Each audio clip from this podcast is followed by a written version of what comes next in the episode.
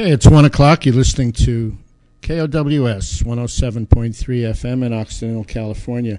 We have Nora Gedgaudas on the line. Is this correct? Uh, yes, you are correct. Uh, welcome, Nora. I'm very, very, very happy to have you uh, willing to uh, join me on this show. Oh, it's a pleasure to be here. I'm uh, I'm very uh, honored that you that you asked. So, it's definitely a pleasure to be here today. Well, you have uh, thrust yourself into our lives with this with this magnificent book. It's well, called thank you. it's called Primal Body, Primal Mind, and um, and I can't say enough about it. It is uh, it's already uh, made a, made a, a major impact in my education and in my understanding of how I can be stronger, happier, healthier, and so can my friends and neighbors and family and all of us. So thank you. Well, you're very welcome, and um, I'm just I'm extremely flattered. Um, that's a wonderful. Uh, those are wonderful, wonderful words, and I thank you for them. well, uh, I mean every one of them. Uh, I'm not just saying it. It's uh, it's a great accomplishment, and uh, I'm I'm deeply impressed at how you have uh, educated yourself, how you have studied and uh, synthesized and integrated and sifted through probably mountains of of information to uh, really panning for gold, I suppose. Yeah, I, I, think I didn't um, overly subject myself to preconceived um, um, ideas, as is the case in um, you know, and sort of the conventional education in nutrition and all of that. Um, I started out with a lot of that, you know, 25 or more years ago, but um, but since then, uh, you know, have sort of gotten disillusioned with the with a conventional way of looking at things, and um, you know, sought to really kind of uh, start looking outside the box I think when I came across the whole uh, idea of looking at this from an evolutionary standpoint, uh, that opened some major uh, doors uh, for me, and uh, it gave me a complete shift in my thinking and in my logic base. Because of course, anything that wouldn't have been around, um, well, I mean, it just stands to reason that that the very the very things that would have established our physiological requirements, the, the, the sorts of selective pressures and things over, you know, a couple million or more years, um, it makes sense to look at what kinds of things would have been available to us during our earliest evolution and throughout uh, to determine where our um, where biological requirements are going to be. And it's like, who are we? Who are right. we really? Right, exactly. What are we actually? Right, and it, it helps to sift through a great deal because if some newfangled uh, food substance or, or something purporting to be a food substance, something that's synthesized or food that is very new to us, um, comes along and, and is purported to be the, the latest and greatest thing, you know that doesn't necessarily make a whole heck of a lot of sense uh, from that uh, from that sort of Paleolithic standpoint. Um, it, it, in my mind, and like I like I'm always saying on my radio show, if it's something that wouldn't look like food to somebody who was wandering around forty thousand years ago with a loincloth and a spear, it's probably not food for us now either. Right we have not changed that much. No, we really, really haven't. Um, we're still um, extremely primitive uh, in, in, terms of our genetic makeup, uh, and and really, uh, food has changed so dramatically and continues to change on such an ongoing basis that it's become a virtual impossibility for us to adapt to what's happening with our food supply now. Mm-hmm. Um, by most geneticist standards, it takes anywhere from 40 to 100,000 years, depending on who you talk to, really, uh, for our genetics to really catch up to major changes. And, uh, you know, the one big m- major change you know, of course, was the agricultural revolution. You know, and everybody talks about that being 10, 12,000 years ago. Well, it depends on where you were.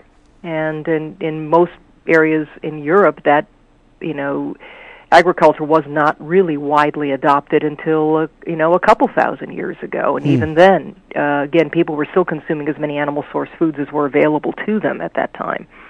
So um anyway it, it's it's the kind of thing that you know we're still struggling to adapt to that and then we have the industrial revolution you know we have world war ii everything happening there we have you know, um, monoculture, monoculture agriculture move into things. We have, you know, the food industry basically creating a newfangled frankenfood uh, every other day of the week, and it's just it's it's genetic confusion for us. We have no way of adapting to a lot of these foods. Yes, and um, it's it's grotesque. Well, it is, and we've become grotesque. Um, you said it. I didn't. I'll say it again. We're, we're we the the, the food uh, the industrial food industry has uh, done a pretty good job of decimating uh, the normal, natural, good, abundant, robust health of the uh, population. Right. You know, and and as as this occurs, and as each subsequent generation is challenged by these things, it makes it harder for the next generation um, to adapt. It, it, it puts the, each subsequent generation at a, at, a, at a progressive disadvantage. And right now, I think we're at a place. I mean, this is, of course, my hypothesis. There are certainly some things in, in my book, and I think it's pretty clear where this comes up, that I'm hypothesizing based on the information that that I've that I've found that we really are at a stage in you know in our development uh, um, in our genome where we really just don't have any room for error anymore. We can't afford I think some of the indulgences that our grandparents and great grandparents enjoyed um, you know some time back. We're really kind of at a place where we have to maximize our um, our efforts to remain healthy. And reaching for health on any level is difficult enough. Optimal health has become a real challenge, um, and in, in, an almost extreme challenge. Yes. Um, we're exposed to innumerable uh, chemicals and hormonal uh, like substances, uh, and we're exposed to uh, you know electromagnetic pollution, things. I mean, we're exposed to so many things our most ancient ancestors never could have imagined, uh, never could have, uh, you know, even begun to fathom. Uh, we're, we have depleted soils. We have uh, raging deficiencies in, in so many nutrients that are so fundamental uh, to our health and well-being. Uh, just simply because these things are no longer either in the soils or in the food supply, or we have too many things competing for them in the food supply, um, and even things like meat, which kind of seems, you know, meat sort of seems like a cut and dried thing, but it's not at all. Uh, the quality of the meat most people are buying at conventional grocery stores is something that our primitive ancestors probably wouldn't have recognized that that well either. Um, we're talking about meat from animals that have been raised in extremely unnatural environments, shot full of hormones and antibiotics, and fed every manner of um, uh, of chemical substance. I mean, even things like cement dust and gum wrappers. Uh, I kid you not. Yeah. Uh, to try to get their weight up, um, and fed a lot of grains, which, by the way, is not a natural food for cattle uh, and what you end up with is a product that might look like something that looked like meat to our ancestors, but in terms of its chemical composition and and the makeup of the kinds of fats that were present in you know, that are present in it, there's no resemblance whatsoever. And so, um, you know, so then the quest becomes, you know, how can you find uh, organic, biodynamically, you know, raised pasture fed and finished, you know, grass fed and finished meats. Uh, and it, it's becoming easier to find some of that stuff. Uh, it's it's out there, and there are farmers increasingly working really hard, trying to do the right thing, attempting to raise their animals in a humane manner uh, on foods that are much more natural to them out in fresh air and sunshine. Uh, but of course, you pay a premium price for that. Well, it's a price that's uh, uh in in the short term. It it it may it, it, well in the short term it is a premium price, but right. once you begin to uh, adapt to uh, this new knowledge, uh, I found my food costs are going down. Yes. Because that, yeah, sorry. no, because I'm eating. Uh, my whole orientation toward food and and uh, nutrition uh, has has been um, uh, noticeable. Has been has been um, it's it's marvelous. It's it's uh, just as a, a personal testament. Uh, I like like most people, like most people, I was uh, serious, and I didn't know it. I was uh, seriously uh, addicted to carbohydrates, and uh, virtually uh, eliminating them or bringing them down to a, a very very low roar. Um, I've been I've been set free of these cravings, and I'm eating less, and I'm losing weight, and my my blood work is is showing uh, significant improvement, and it just feels good and I'm enjoying my food like never before and it's all become pretty basic and simple. Yeah. And uh, and and when I look back at how I was eating only a year ago or 2 years ago or 5 years ago or through my whole life uh, it's it's you know, one can only be grateful, you know, better late than never. Right. It's true. It really is. As long as you're above ground, it's really never too late.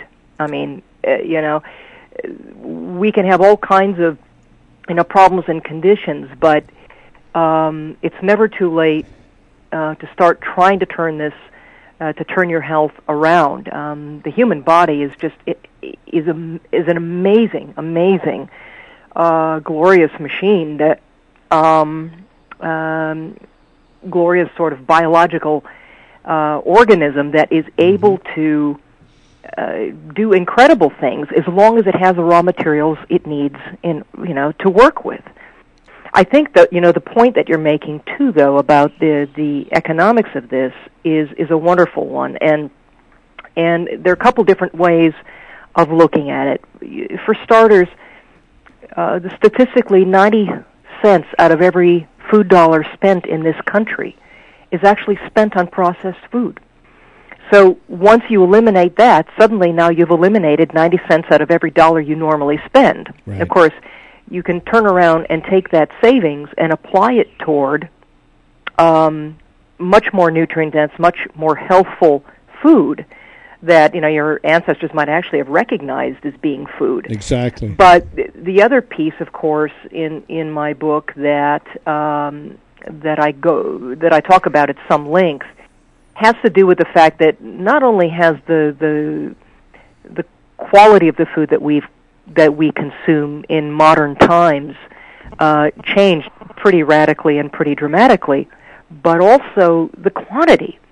We have this unnatural access to this unnatural abundance of food or stuff that we think of as food. And because we're still basically primitive beings in terms of our genetic makeup. You know, out in the wild, it's all feast or famine. So the natural inclination is to eat what you can while you can. But of course, when there is an endless supply of food and where you can go through that buffet line six times and fill up your plate, you know, uh, even where people don't, you know, seem to have uh, very much money to spend on food or whatever, they still uh, what they think of as a meal is is mountains of food on the plate. Uh, this has become kind of a norm for us, and um, you know, as as it turns out, we don't need anywhere near as much food as most of us consume in order to satisfy our appetites, in order to meet our basic nutritional requirements. I think nutrient density is extremely important. In other words, the foods that we eat, they should be naturally nutrient dense. And I, I, I'm speaking in terms of most, um, most animal source foods, most quality grown, organic, biodynamic, vegetable source foods, eggs, fish, things like that. Um, when you get into things like breads and pastas and, you know, um, even things like potatoes, which people think of as is such a natural food, it actually uh, potatoes aren't that natural for us. They're fairly modernly um, genetically sort of modified uh, for our consumption, but potatoes are almost pure starch. They have very, very little nutritional value in them at all. Um, Right, so most of the sugar and starch-based foods that that most people rely on as their primary fuel are fairly uh, par- fairly thin in the nutrient department, um, which may be one reason why people feel the need to eat so much because they're not meeting their nutritional requirements and they're starving themselves into obesity. um, in that regard, so when you stick to much denser uh, food, um, you're satisfied with a heck of a lot less. And like my dinner last night, it was a. Uh, people are always asking, "Well, what do you eat?" well, I had a part of a uh, leftover uh, beautiful grass-fed ribeye steak, and and I you know slice it into slices, nice and rare, and um, and it was maybe two to three ounces worth. And I sautéed a bunch of onions and shiitake mushrooms in in butter, and poured that over it. And then I had a big heaping mountain of steamed in a broccolini with a little bit of butter drizzled over that. And I'm here to tell you it was, well, for one thing, you know, the kind of meal where your eyes roll into the back of your head. I mean, it was wonderful. Um, and I, you know, I was not hungry afterwards. Um, and the whole thing, you know, the, it was not an expensive meal. It was simple as simple gets to prepare. Um, you know, w- I do have recipes on on my website, and I and I'm happy to say I've recently uh, uh, connected up with a uh, uh, with a wonderful author uh, who's who's created a cookbook that is in some measure inspired uh, by my book. So, um, and it's called Whole Food uh, Cuisine uh, by Pauli Halstead. Anyway, I was really please. happy to see her come along because you know what I make for my meals is is you know could be considered kind of boring for a lot of people. My my breakfast this morning consisted of a, a one single duck egg cooked in butter, um, and that was it. Uh, um, you know, and uh, and in fact, you know, after as soon as I'm done here, I'll go out scraping around for something uh, to have for lunch. But it's not going to be more than a few bites of anything. Uh, probably nothing too inspirational um, I I love to eat, and and I've always loved to eat, but I find that I'm busy enough that I don't typically have time to prepare things that are too terribly exciting. Um, I can make a pot of chili on on a Sunday and and you know have that for lunch, um, you know, for the rest of the week, and uh, you know it it it I, I don't get too fancy with it. But there are ways of making the kind of eating I'm talking about really delicious and and really interesting. And uh, I'm, I'm thankful that Pauli Halstead has come along to uh, uh, to help with that because Will you spell Halstead? yeah H A L S T E A D Right. I find that I, I don't really eat meals so much anymore as I just eat food, and and and it's one of these things. I, I suspect that you you don't really get it until you actually do it, until you start to do it, yep because uh, you know.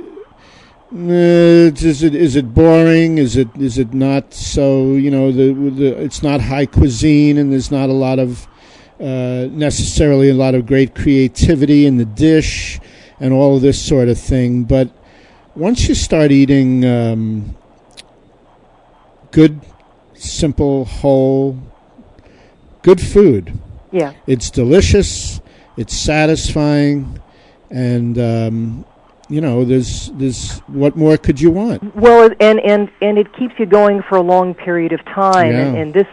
And this is the other uh, part to the. Oh, I just found uh, it's Cuisine for Whole Health. By the way, uh, Mm. Pauli's book. You can find it at cuisineforwholehealth.com. So Good, there you go. good. Sorry about that. I just No, I had I had blanked out on on the exact name. Well, it's it's all corrected now. Okay, Have you uh, have you come across Lierre Keith's book yet? Uh, I I have come across it. I have not had a chance to uh, read it yet, but I'm excited to. Yeah, I think you'll uh, I think you'll really appreciate it. I think it's a monumental book, and uh, I look forward to the two of you uh, getting together sometime. Yeah, I'm, I'm actually very much hoping hoping to do that. Yeah. Um, but part of what I was about to say uh, before I distracted myself um, was when it when you come to look at food um, strictly from the standpoint of how it fuels your body. So, you know, if you look at carbohydrates, fats, and proteins, um, strictly in terms of the fuel that they impart, you can look upon uh, well, of course, carbohydrates are a couple of different things. You know, uh, fibrous vegetables are also carbohydrates, but they're that's a different category of carbohydrate. Um, there's not a whole lot of fuel value in uh, in uh, fibrous vegetables per se. Not a lot of caloric content.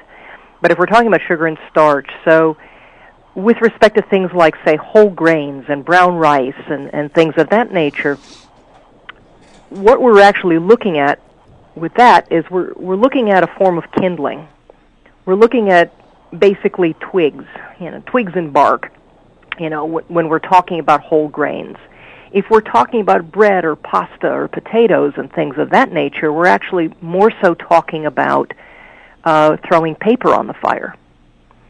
And if we're talking about something like alcohol, well, we're basically talking about gasoline on the fire there, you know, wine and beer and that kind of a thing.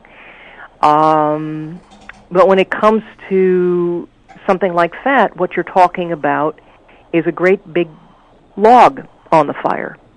And I don't know whether you've ever tried to heat your home with a wood stove. Um, I do have a wood stove at home. Um, I'm very fond of. Um, what I know is that if I were to try to heat my home, which is what you can kind of think of as your basic metabolism, your basal metabolic rate is sort of your your internal furnace, it's called your body. you know, the energy, you know, the engine. Pardon, pardon me. Yes, it's called your body. Yeah, well, right, exactly. Um, and all the metabolic processes happening in it. Um, that if you were to try to heat your home with nothing but twigs, paper, and lighter fluid, um, or gasoline, uh, you'd you'd be a slave to that fire. You would have to be constantly thinking about where that next wad of paper was coming from. You know, where you were going to get some twigs, where you were going to, you know, and if the fire got went out too far, you might be running around looking, you know, for to add uh, another splash of lighter fluid onto the thing, um, because you're never going to be able to go very far away um, or get very far away from thinking about Yeah. feeding that fire. Yeah. But if instead you have the presence of mind to put a nice big log on the fire and you you allow yourself to come to a place of depending upon just adding another log to the fire when when you need to add to the fire. Suddenly you've got a life. You're not uh you're not enslaved to that stove. Uh you know you can go out and do things. You can and you can think about other things. Um you can even get through a night's sleep. And that is you know very analogous i think to whether or not you have metabolically adapted yourself to being a sugar burner in life or a fat burner. These are the two pr- kinds of fuel that our bodies are designed to burn. Most people have the in fact even most medical professionals have the basic fundamental belief that glucose is our primary source of fuel. Um, that's only true if you are metabolically adapted to depending on sugar as your primary so- source of fuel. But if, on the other hand, you go to what is a much more natural state for us, um, which is depending on fat as that primary source of fuel, which makes a whole lot more sense I mean, the day I figured this out and I made that connection, it was you know you've seen the V8 commercials and the guy slapping himself in the head. It was a little like that, if not a sack of wet cement between the eyes. It's like, well, of course, duh. Nature never would have been so stupid as to force us to be dependent upon something so volatile, yeah. something so damaging and oxidizing to our system as glucose um, on an ongoing basis when it what what glucose basically is is our body's version of rocket fuel. It's what we is what we burn in in emergency. You're getting chased by a saber-toothed tiger or a cantankerous woolly mammoth. By golly, you better have some rocket fuel available because you're going to need that to fuel your escape, or if you need to chase something down, you know, whatever. Um, that's what glucose is for. It, it, it's that backup fuel. It's the rocket boosters when we need them. But do you really need rocket fuel just to drive down to the, you know, corner market to you know, pick up whatever or go about, you know, the you know, the basic uh, balance of your day? No, of course not. And glucose is also an anaerobic fuel. Again, it's designed to be utilized in a state of high exertion, of peak effort. Um, whereas, whereas fat, on the other hand, is an aerobic fuel. It's burned in the presence of oxygen. Uh, it's best, it's, it's most burned most efficiently in, in the presence of oxygen. And for most of what we do, most of the day, we're breathing normally. We're not panting, and um, it makes sense that ketones and fatty, free fatty acids would would make much more efficient source of fuel that way. Plus, you know, we store them efficiently. Um, they have much, many more, uh, well, on average, more calories per gram. Uh, that's a whole other topic. Um, but in general, fats tend to have more calories per gram than carbohydrates do, and we store. I mean, most people don't store more than about in all their glycogen stores uh, throughout the body more than maybe 2,000 calories or so worth of carbohydrate-based fuel. Um, in other words, we don't store it very efficiently, and we tend to burn it off rather rapidly. Our body does what it can to burn it off quickly because it is so potentially damaging. So and, needs to be. Um, so our body has an obsession with maintaining the lowest necessary level of blood glucose at any given time. Fat, on the other hand, even the most slender person probably has enough fat stored throughout their body to be able to fuel them uh, for close to a month.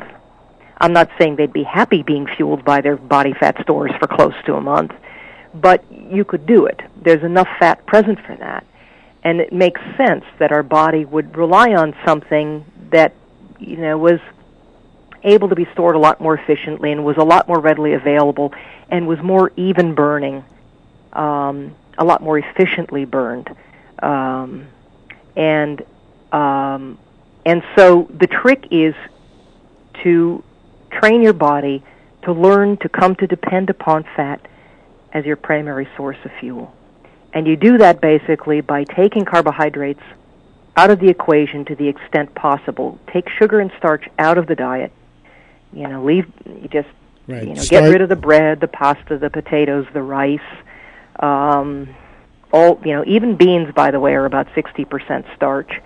Um, try to kind of get rid of these things, the juices or whatever. I even pretty much keep fruit to a minimum. Um, mm-hmm. I had a handful of pomegranate seeds earlier today, so there there you go. But uh, it's not the kind of thing that um, I eat uh, a lot of, and um, and instead, you know, and I eat a fairly moderate amount of protein.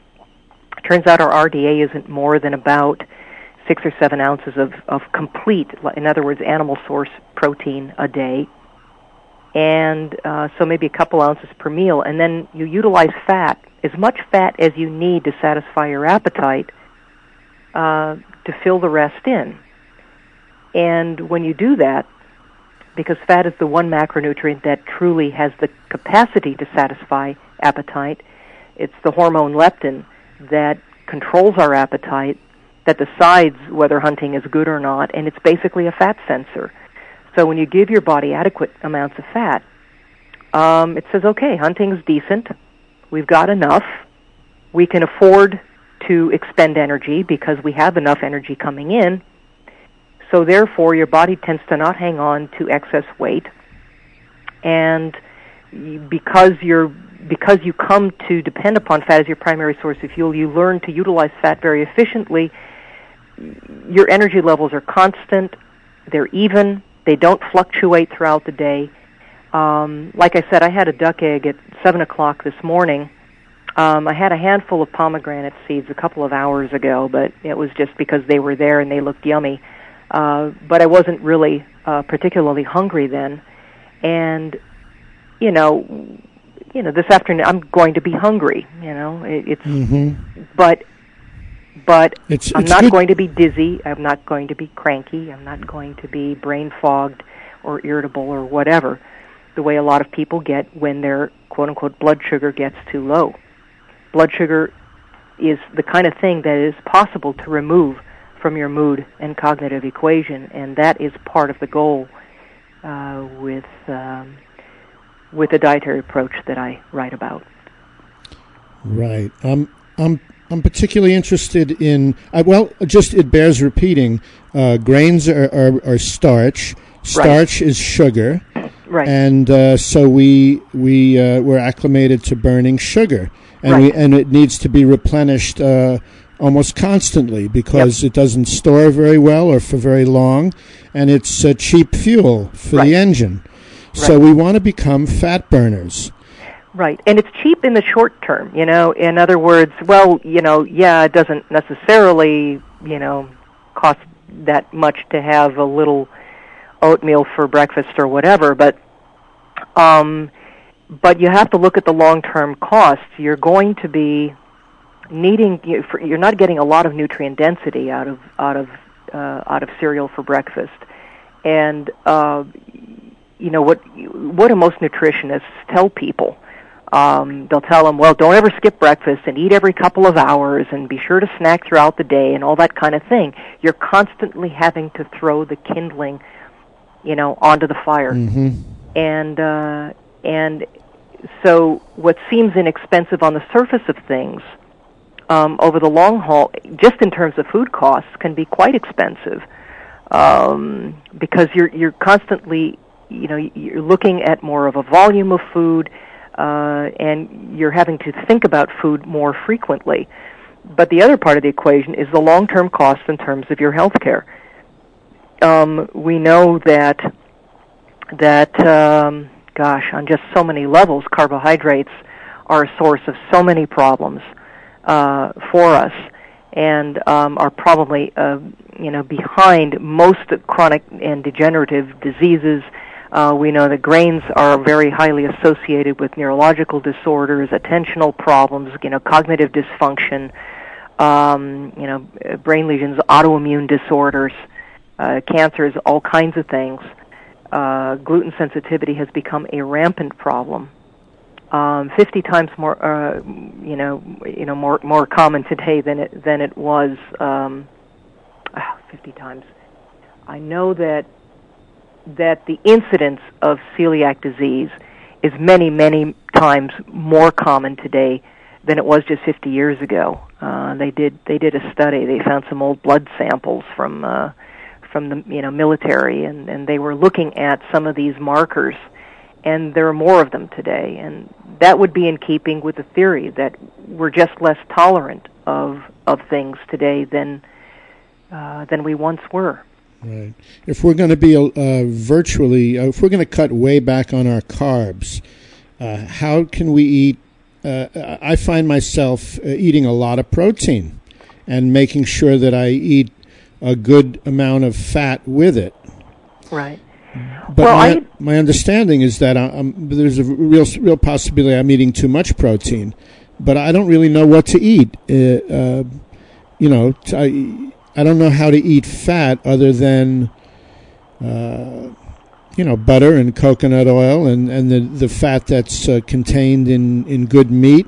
Right, right. So you you seek out some of the fattier cuts of meat, and instead of uh, you know chicken breast, maybe you look at a you know you're looking at uh, dark meat, which tends to be a little richer in fat. You know, leave the skin on. Hallelujah for that. Right, right. That's the best part. Um, um, you know, use uh, butter and coconut oil and tallow and things to saute things in. Mm-hmm. I mean, you don't end up having to add. I mean, we're not talking about drinking lard here and trying to find a million different ways to add fat into the food. Um, naturally occurring fat in naturally um, fat-rich, healthy cuts of meat, like from grass-fed sources and whatever. There's there's a lot of omega-3 in uh, uh, in grass-fed meat. Um, there are a lot of essential fats and things, a uh, huge variety of fats present in uh, in naturally raised meats. So it's it's all good stuff, um, and we need some saturated fat. It, it it has a role to play in our health, and it has uh, this you know so much of the perception of saturated fat as being a bad thing are based on studies that were actually looking at the effects of trans fats, and uh, that uh, that distinction between saturated fat and trans fat was blurred for most of that uh, most of the early years of that of, of that research. And in fact, when you separate them out and you look at them uh, independent of one another, they actually have opposite effects on the body.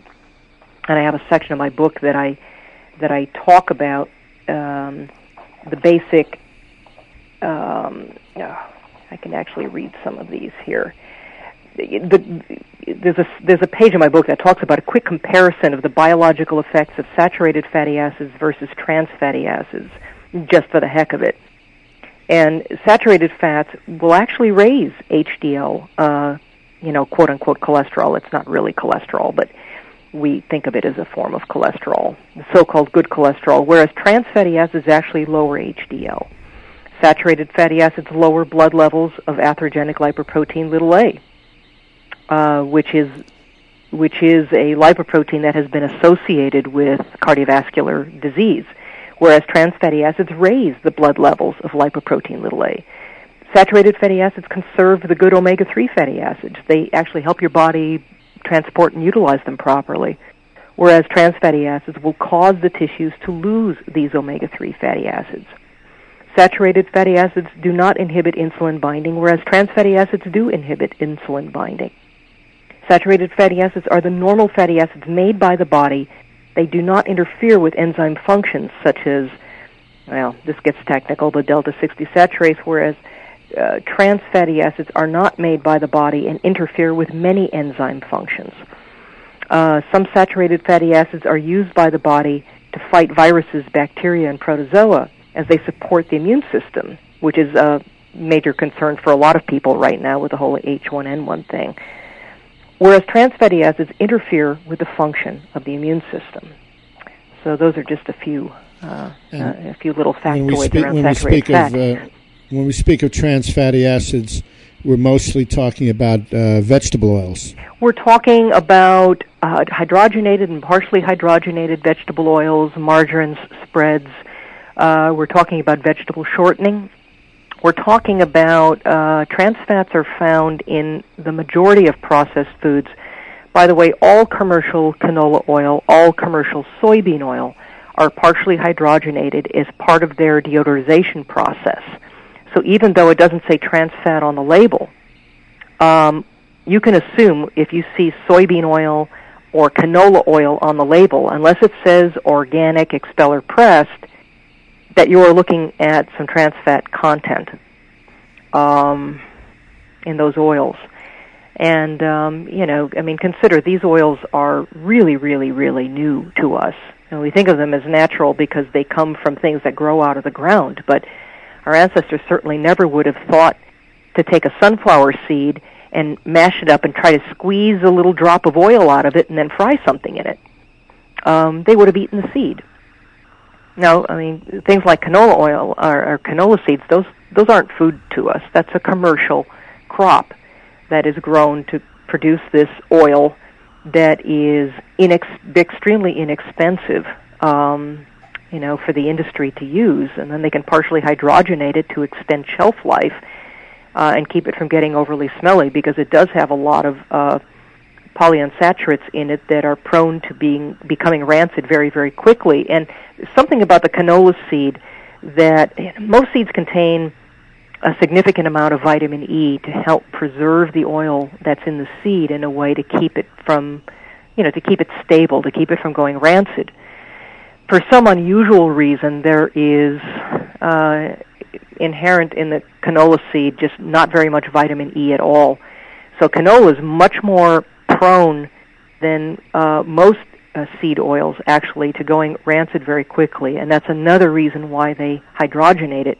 Right. I remember distinctly when canola oil came into the market how it was how it was touted as a, a much much healthier oil. Right. Right. Because it contained a certain amount of oleic acid, which is the stuff that you get in olive oil.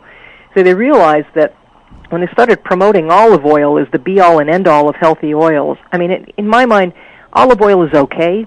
Um, I have it on salads. I never cook with it because I it just has too low smoking point for me to feel comfortable putting it in a pan and exposing it directly to heat. Um, but I'll use it in salads and to flavor things. Um, but you know, it's okay. It's not how good for you olive oil is; it's how bad for you it isn't. It's it's in a very right. abundant. Uh, those monounsaturated fats are extremely abundant in our food supply, and they seem to be pretty neutral in the scheme of things, and so they're promoted as quote unquote healthy when in fact they don't necessarily do that much. Although they are very long chain, and as such um, tend to have a higher uh, caloric content, and if you consume excess excesses of uh, fats, they are more likely to be stored than say the fat that you would get in butter, for instance. Mm-hmm. Um, interestingly, too, uh, for people that are fat phobic, um, you know, butter, well, mm. olive oil, you know, where you go to these restaurants and they'll have like a little dish of olive oil instead of butter because that's supposed to be the healthier alternative. Well, that olive oil is 100% fat. Yeah. Whereas, you know, uh, butter is not. It does have some other, uh, you know, solids in it and things like that. But the the shorter chain fats in butter, uh, butyric acid, for instance, have wonderful antimicrobial effects. They serve as a food for the uh, cells in the colon, which is actually the preferred food for colon cells is butyric acid. Mm. Uh, in theory, our healthy bacteria are supposed to be able to manufacture that food for our colon cells, but ma- many people, because of antibiotic use and so many things that we're exposed to in our environment, uh, don't have good healthy bacteria in their gut uh, or enough of it. So uh, dietary butyric acid can have some beneficial effect on on the colon. In fact, um, and the short chain fats in butter again are tend to be preferentially burned for energy and actually are not stored uh, very well as energy at all. They tend to get burned a lot like carbohydrates get burned pretty quickly. They bypass the gallbladder and uh, and um, tend to get oxidized pretty rapidly.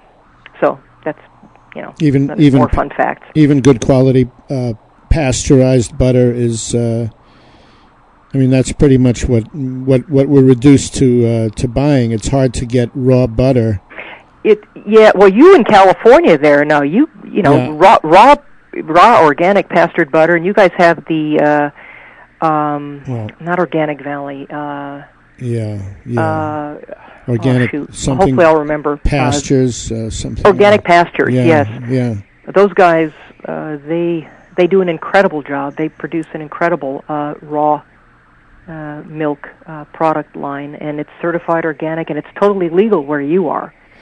Yeah, I'm not Um, sure. I heard that they, they mostly use Holsteins, and that if you can get Jersey milk or or Guernsey milk, you're better off. But uh, Well, Jersey milk tends to be uh, milk from Jersey cows is by far the highest in fat content. yeah, But I can tell you that uh, we have a uh, dairy called Claravale who uh, sells us raw uh, Jersey milk. Well, that's great. Yeah, You know, so you have access to that stuff down there. yeah, we're Um, we're ahead of the curve. You are. Um, and there are other are other states in which it's all you know perfectly legal. Now here in in Oregon, if you have somebody trying to sell uh, raw milk under most circumstances, um, you know they're they're treated as as criminals. Right. So We had Pete Kennedy of the uh, Farm to Consumer Legal Defense Fund uh, on earlier in the show. And, oh, wonderful! they're doing great work. It's um, really important work because I think Yeah.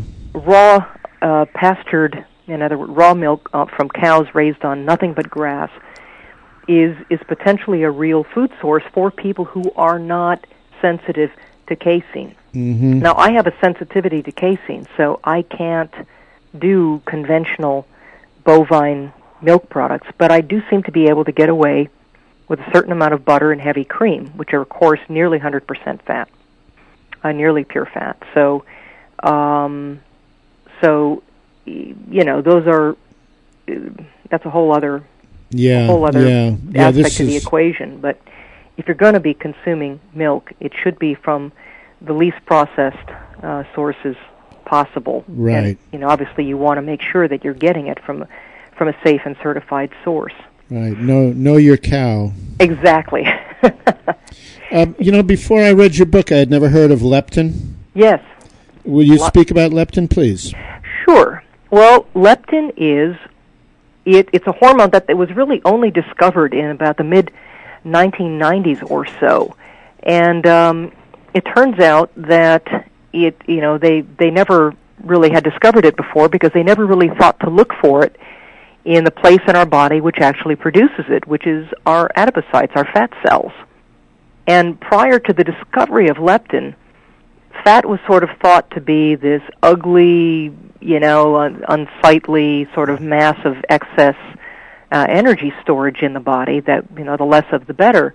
As it turns out, it is a sophisticated endocrine organ that produces not only leptin but also a number of other um, number of other substances that are necessary uh, for mitigating inflammatory response and all that kind of a thing. And leptin functions as a bit of a pro-inflammatory uh, cytokine in the body, but it's also our body's fundamental uh, fat sensor. And turns out it's not just another hormone, but it may actually be the single most important hormone in the body, as it uh, the is, as leptin speaks directly to the hypothalamus and controls virtually all functions of the hypothalamus. So it's um, can le- can leptin be measured? Yes, it can. You can definitely go uh, and, and get your blood drawn and get your leptin levels looked at, and, and it's not a bad idea to do that to make sure that you have optimal optimally low levels of it. You you don't want levels that are too low because then you're going to be hungry all the time, but you don't want levels that are excessively um, high either because what you end up with then is what, what you're probably looking at if you're looking at extremely high leptin levels is a state of leptin resistance.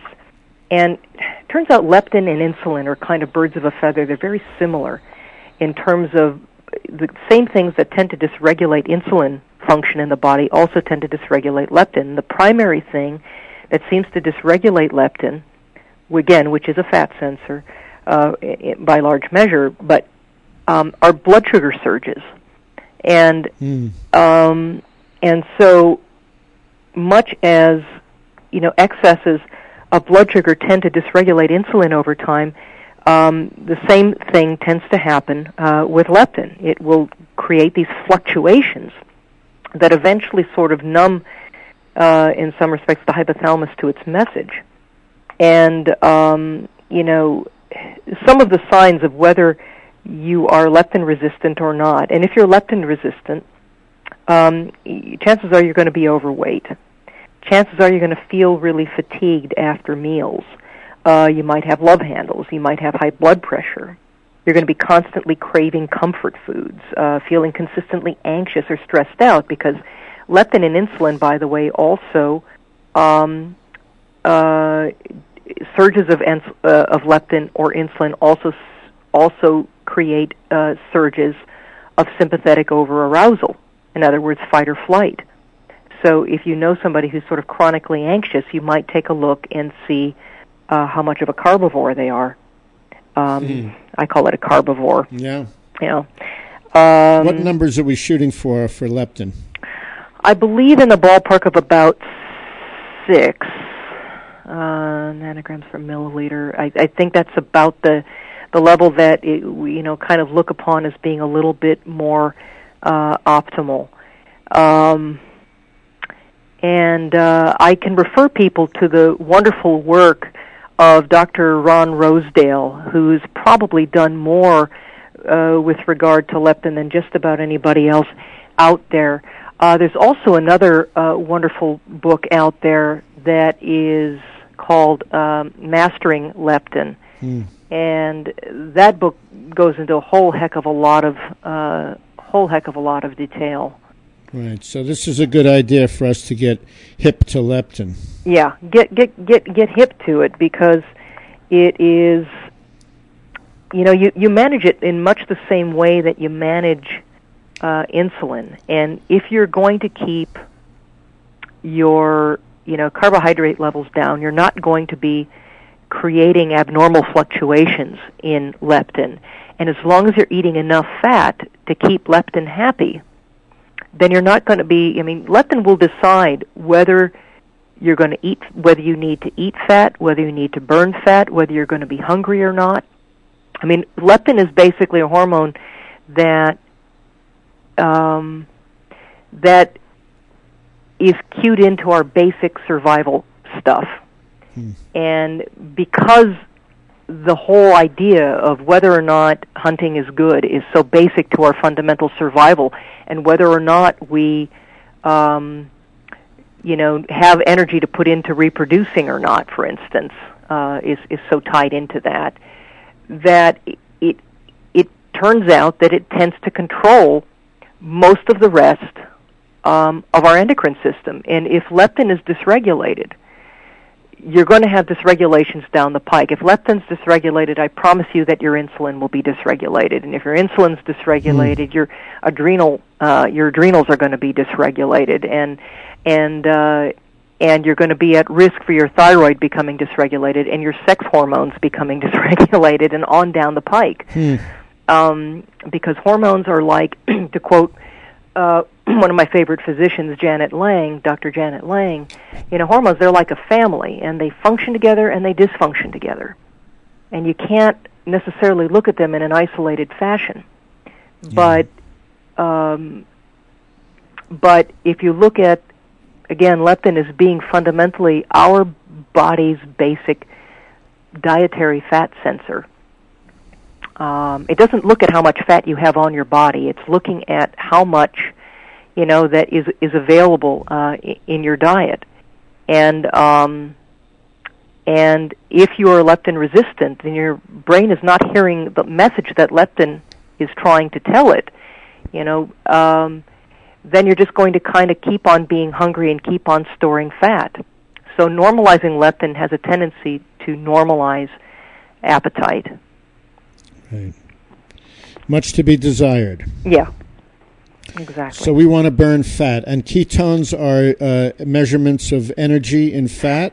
Yeah, ketones are are the ener- can be sort of termed the energy units of fat, um, and you know we tend to start to produce uh, you know ketones when carbohydrate sources aren't aren't particularly available uh, uh, we go, you know, our ancestors were all, you know, nearly all of them in a state of, you know, uh, you know, moderate ketosis all of the time, and all that being in ketosis means is that you're basically burning fat for fuel. Yeah. And in the beginning, when people uh, switch from high carbohydrate diets to to low carbohydrate diets, um, your body starts producing ketones, but you haven't necessarily become particularly at utilizing them for fuel as yet. And so, How you know, does people this take? Well, it's going to vary from individual to individual based on a number of factors. My experience is that for most people, it's, we're talking about maybe a three to six week period oh, where you're kind of nothing. switching over, making those metabolic conversions from sugar burning to fat burning. Yeah. And initially, you're going to find that you're throwing off a lot of uh, ketones, you know, in the urine. If you you know want to go out and you know get some keto sticks from the pharmacist and you know and measure that. If you know, I guess everybody needs a hobby. I don't typically bother, hmm. but um, but over time that lessens. And initially, ketones are treated as a waste product. Eventually, your body learns to utilize them, and yeah. virtually every organ and tissue in your body um, can function just beautifully using um, ketones and also free fatty acids, um, in, including the brain. And it and it's it's so much better a fuel for the brain. Do we the still have brains? Pardon me. Do we still have brains? Well, well, it's, it's now that's a whole other debate. Yeah. Um, but uh, you know, for people that that have some semblance of of brain tissue left, uh, and the, and they want to maintain it, um, you know, learning to depend upon fat as your primary source of fuel is going to be so much more effective at improving the function and the quality of your brain Yeah. um, than being a sugar burner ever could be Yeah. because you know sugars basically the brain doesn't respond very much to insulin and therefore the brain is not capable of becoming insulin resistant. One of the positive aspects of insulin resistance is that it's it's also a way of protecting uh, an organ or tissue after a while from glycation. Because when you, when there's constant bombardment um, to uh, you know co- constant bombardment by glucose, it's something that causes that you know creates this this chemical reaction where sugars combine with proteins and fats in the body and cause them to become sticky and misshapen and begin to malfunction over time. It's how we age. These uh, the things that are formed, the compounds that are formed, are called advanced glycosylation end products, and um, and they age us and they cause our DNA to mutate and uh, they do all kinds of nasty things that we would rather they didn't. And um, and you know it's hypothesized that the that the liver is typically the first organ to become insulin resistant because the, you know the liver is so imp- important to things.